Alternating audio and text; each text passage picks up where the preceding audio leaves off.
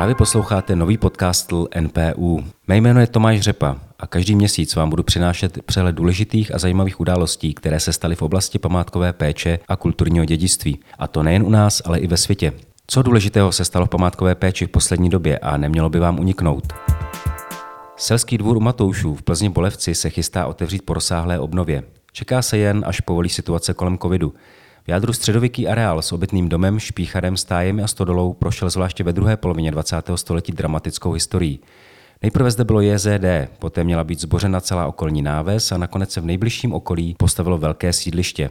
Obnovou prošel celý selský dvůr. Sípka má novou doškovou střechu. Tu osadila firma, která jako jediná u nás došky vyrábí. A pokud byste měli zájem, na sezonu 2021 se na památku hledají průvodci.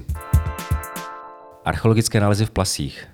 Před započetím stavební obnovy opatské rezidence cisterciáckého kláštera v Plasích proběhl na místě archeologický výzkum. Významné archeologické nálezy se našly v klášterní záchodové jímce. Patří mezi ně například zapnutý psí obojek s nápisem Plas nebo fragmenty barokních látek, které se uchovaly díky bezkyslíkatému prostředí jímky. Archeologové nálezy v současné době postupně zpřístupňují na webovém seriálu NPU, kde se o nich dozvíte více. Vybrané parky zůstávají otevřeny veřejnosti. S ohledem na uvolnění pandemických opatření byly v minulém týdnu zpřístupněny i parky a zahrady ve správě NPU, které byly doposud uzavřeny.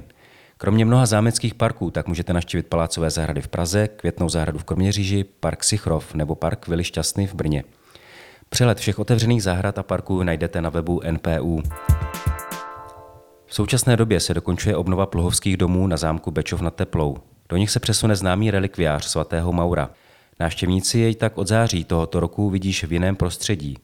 Polovské domy stojí mezi Horním hradem a Dolním zámkem a opravit je nebylo vůbec snadné. Vede k ním totiž jediná cesta a to přímo přes zámek. A zvláště v zimě tudy těžká technika vůbec neprojede. Na pomoc nakonec nepřijeli koně, určení na práci v lese, ale menší motorové pásové kolečko, které se muselo opravdu otáčet, aby se opravy nespozdily. A co se děje za našimi hranicemi?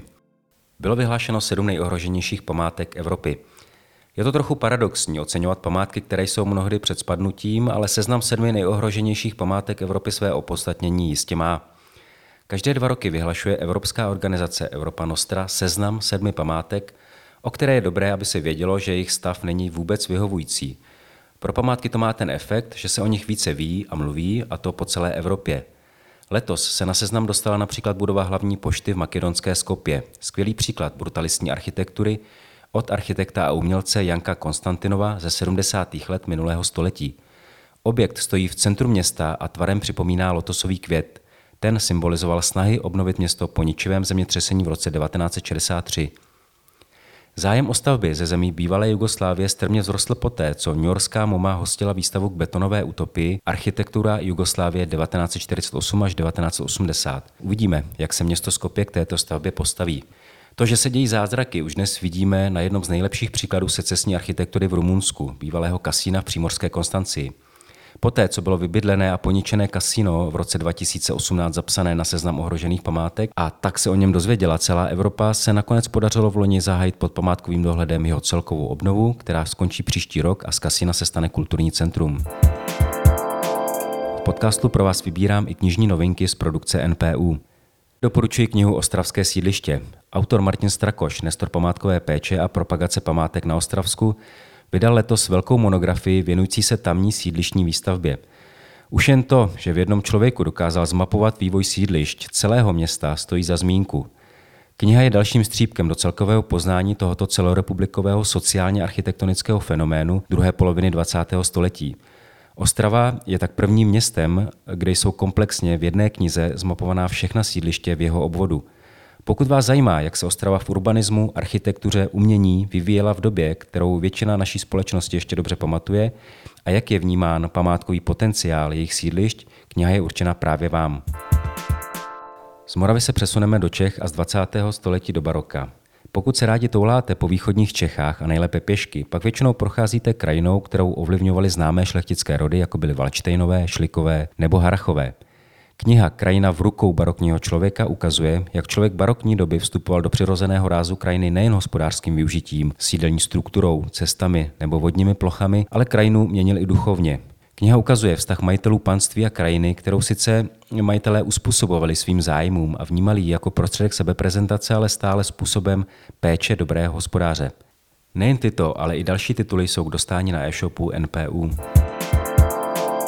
Pro tento měsíc jsem vybral hlavní témata, která spolu úplně nesouvisí, ale všechna se dotýkají světově známých památek, i když v prvním případě památka zůstává spíše skrytá a stranou zájmu turistů. Zámek Hluboká patří mezi nejnaštěvovanější památky České republiky. Velké procento tvoří zahraniční turisté z celého světa, kteří ji vnímají jako musím vidět při své návštěvě. Jen málo který návštěvník si však povšimne nenápadného domku dole u řeky Vltavy v místě zvaném Podskalí, nedaleko tamního koupaliště. Jde o zámeckou vodárnu z roku 1735, která zásobuje zámecké kašny i zahradu užitkovou vodou a původně dodávala vodu i pro tři kašny v obci Hluboká. Před měsícem skončila její obnova. Zámek od 16. století bral vodu z řeky Vltavy. Tehdy dřevěná čerpadla na principu pístu, tzv. trkačů, vytlačovala vodu do kopce. Později byla postavena zmíněná barokní vodárna, která zásobovala vodu čerpacím zařízením pomocí dřevěných vodních kol. Jen pro představu voda se vytlačovala 80 metrů vysoko a 600 metrů daleko. Dřevěná kola byla nahrazena na počátku 20. století dvěma třímetrovými francisovými turbínami z roku 1908. Unikátem této technické památky je, že obě turbíny sedí na dřevěných konstrukcích. Od letošní sezony se obě turbíny v nově opravené vodárně vrací do provozu. Zároveň se na zámku opravuje a čistí podzemní zámecký systém dlouhý 2,5 kilometru, kterým se odváděla dešťová voda a obnovu čeká i vodárenská věž. U vody ještě zůstaneme a přesuneme se k mrtvému moři do Izraele. Našly se další fragmenty svitků od mrtvého moře. V březnu obletěla svět zpráva o nálezu dalších fragmentů svitků od mrtvého moře. Byl to první nález po 60 letech. Objeveny byly v jeskyni Hrůzy. Název jeskyně má podle Orena Ablemana z Úřadu pro izraelské starověké památky, který se svitky dlouhodobě zabývá, dvojí vysvětlení. První je, že do jeskyně nevede normální cesta, ale musí se slanit dolů ze strmé 80 metrů vysoké stěny, a druhý, že v 60. letech minulého století, kdy archeologové jeskyni objevili, v ní narazili na 40 lidských koster. I když se našly pouze fragmenty svitků, vědcům se podařilo některé z nich spojit a například identifikovat jako pátou verzi knihy proroka Nahuma a verše z knihy Zachariáše. Jsou psány v řečtině, což pro svitky nalezené kolem mrtvého moře není časté. Vedle fragmentů archeologové nalezli starověký koš, který datovali do doby před 10,5 tisíci lety a který je tak považován za vůbec nejstarší takto intaktně dochovaný na světě. Co vedlo k tomu jeskyni dále proskoumávat? Jak sdělila archeobotanička Oria Amichraj pro deník Guardian, na začátku výzkumu si v jeskyně musela odskočit. Když v tom uviděla v písku něco, co nevypadalo jako písek, ale z hroudy se vyklubal sandál z doby římské. I v takovýchto situacích se dělají velké objevy – Části svitků a jejich prezentace mají samozřejmě hlavně za cíl vzbudit zájem a přinést další peníze do výzkumu, neboť ve skutečnosti je oblast zatím proskoumána jen z půlky a zamezit možnému drancování, kdy archeologové a s nelegálními lupiči hrají doslova hru na kočku a myš. A co přinese tento objev českému prostředí? Kromě obohacení biblických studií je to hlavně výzva pro překladatele. První nález z konce 40. let minulého století vzbudil velký zájem odborníků z celého světa a samozřejmě i tehdejšího Československa – u nás to byl hlavně Stanislav Segert, který o objevech v roce 1970 napsal knihu Synové světla a Synové tmy. V té době již pracoval na překladu svitků. Mezitím však emigroval do Spojených států a až po roce 1989 mohl oficiálně posílat své překlady v rukopisech do České republiky. Zde byly převáděny do elektronické podoby a pomohly při přípravě prvního systematického vydání v českém jazyce. Segert věnoval překladům úctyhodných 50 let svého života – ty ve spolupráci s dalšími odborníky vyšly v knize Rukopisy od mrtvého moře až v roce 2007.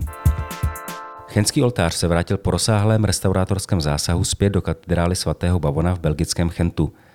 Milovníky středověkého umění jistě těší zpráva, že známý chenský oltář, namalovaný flámskými bratry Van Eycky, starším Hubertem a mladším Janem, a dokončený v roce 1432 pro kapli Jose Fechta, se na konci března tohoto roku vrátil na své místo – jeho detailní a rozsáhlé restaurování probíhalo od roku 2012.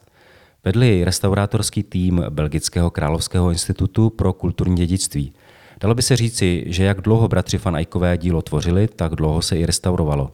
Zásah stál přes 2 miliony euro, tedy více než 60 milionů českých korun. Restaurátorské práce probíhaly přímo v Chenském muzeu umění. Co je ale zajímavější, návštěvníci mohli práci restaurátorů v laboratoři sledovat skrze skleněné stěny v přímém přenosu – a každý měsíc se s nimi během komentovaných prohlídek i setkávat. Ještě před vystavením oltáře proběhla v muzeu historicky vůbec největší výstava díla Jan van Eycka. Bohužel z důvodu covidu musela výstava skončit předčasně, ale i tak se jí stačilo projít téměř 130 tisíc návštěvníků. Výstavu Van Eyck An Optical Revolution, sestávající z více než 120 prací, si ale můžete sami prohlédnout a z pohodlí svého křesla v doprovodu audioprůvodce, alespoň virtuálně, na webu samotné výstavy. Za zmínku určitě stojí, že oltář byl ve své historii v katedrále několikrát přemístěn a jeho současné umístění je blízké tomu původnímu. Návštěvník si jej bude moci prohlédnout skrze neprůstřelné sklo 6 metrů vysokého klimatického rámu, do kterého oltář vložen. Rám udržuje dílo ve stálé teplotě, neboť ta v zimě v katedrále klesá ke dvěma stupňům nad nulou. Oltář je považovaný za nejkradenější umělecké dílo vůbec. Ve své téměř 600 let dlouhé historii bylo napočítáno více než tucet krádeží. Věřme, že jej rám ochrání i před dalším nechtěným demontováním, prodeji či poškozením. Přeci jen nebylo to tak dávno, kdy oltář skončil na nějaký čas v Solném dole v Rakousku, kam jej nacisté deponovali, aby ji uchránili před válkou a po ní jej mohli vystavit ve Führerově muzeu. Ano, ten oltář, který ve filmu Památkáři zachraňuje na konci války George Clooney se svou partou vojáků milovníků umění. A co závěrem?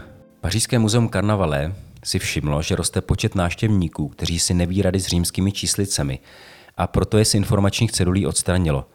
Podle muzea má tento krok na pomoci obecné dostupnosti informace a má ulehčit orientaci v textu i dětem a ušetřit rodičům vysvětlování. Na to v médiích reagovalo několik pedagogů, podle kterých eh, děti mají římské číslice rády nebo tě berou jako hru. Ostře vystoupily některé italské deníky, které uváděly příklady, že místo Ludvíka 14. psáno římsky se teď bude Ludvík 14. psát s arabskou číslicí, což tedy bude vypadat. V diskuzi byl často uváděn příklad pařížského muzea Louvre, které před časem při uvádění století přešel na arabské číslice. Domnívalo se totiž, že zejména cizinci, kteří nejsou z latinských zemí, římské číslice ignorují. Když jsme u latinských jazyků, například ve španělštině, nepoužití římské číslice tam, kde má být, je považováno za hrubou chybu. Mezinárodní spor nakonec uklidnila zpráva dotčeného muzea, že z 3000 textů, štítků a obsahu vytvořeného pro novou trasu zůstává pouze 170 textů pozměněných. Tedy žádný Ludvík 14. arabský. A co vy, pořád ještě umíte z paměti Ivan vedl Kseny lesní cestou do města? Pokud vás některé z témat zaujalo, naštivte náš web npu.cz. Po každém dílu podcastu pro vás připravíme souhrn i s odkazy na daná témata, kde můžete najít další informace. Pokud pravidelně chcete sledovat, co se děje v památkové péči, jsme na Facebooku i dalších sociálních sítích. Děkuji všem, kteří se podíleli na přípravě tohoto dílu. Loučí se s vámi Tomáš Řepa a budu se na vás těšit opět příště na konci května. Děkuji za váš poslech.